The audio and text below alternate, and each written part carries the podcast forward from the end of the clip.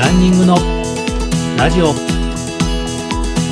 の番組はランニングをこれから始めたいと思っている方や始めたばかりの方そして目標に向かって頑張っているランナーさんを対象に今日からすぐに実践できるランニング情報をお伝えしていく番組です。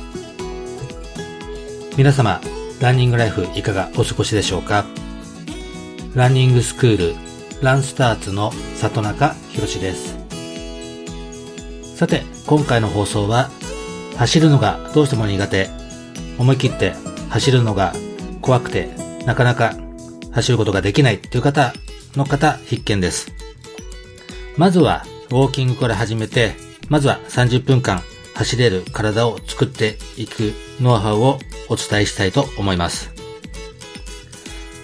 初めてランニング走る、5分走るだけでも結構息が上がってしまうという人が多いかもしれません。そんな走り慣れてない人にとって最も大切なのが正しいフォームをきちんと理解することが大事です。そしていきなり長く走ろうとせずにまずは30分を目標にしてみてはいかがでしょうか。それで、まず走るというよりはウォーキングとジョギングを組み合わせた練習を行ってみてはいかがでしょうか。まず30分間走ります。なぜ30分間ということ、有酸素運動の効果的な時間というのが大体一般としては20分間以上と言われております。30分間練習をすると有酸素運動もうまく活用できるかなと思います。まずはどのように練習を行うかまずは普通に歩いてみましょう。その際に気をつけなくてはいけないのが、やはり姿勢です。30分間楽に走れる正しい立ち方の姿勢は、まっすぐ気をつけをした状態を言います。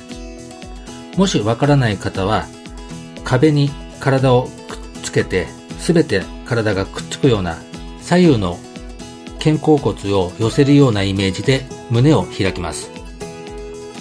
足は腰幅ほどに広げておきます。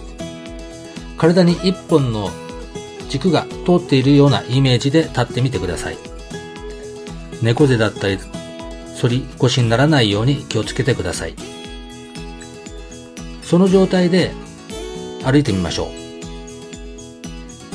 その時のウォーキングで走るコツは骨盤を大きく動かす意識で背筋はまっすぐそしてしっかりと腕を引いて歩いてみましょう。これを5分間行ってください。その姿勢で5分間歩いてみると、思ったよりきついトレーニングになります。そして次ですね。5分間、今度は少し早い歩きにしてみましょう。それもだいたい5分間ぐらいやります。で、それを5分間歩いて5分間走るというのを繰り返しして30分間行ってみてはいかがでしょうか。そこで30分間余裕で走ったり歩いたりできた場合は次のステップに移ることができますので、ぜひこれを1週間から2週間、3日ぐらい、もし無理なようでしたら週末お休みの時に実践してみてはいかがでしょうか。あまり焦って走りだけという形では、怪我のリスクが増えてしまいますので、そちらはもう守っていただいて、歩いて、走ってを繰り返して、繰り返しを30分間行ってみるのが一番ベストだと思います。次回はもう少し濃い内容のお話をしたいと思います。次回もまたお聴きください。いかがでしたでしょうか？次回もランニングにまつわることを放送しますので、ぜひご期待ください。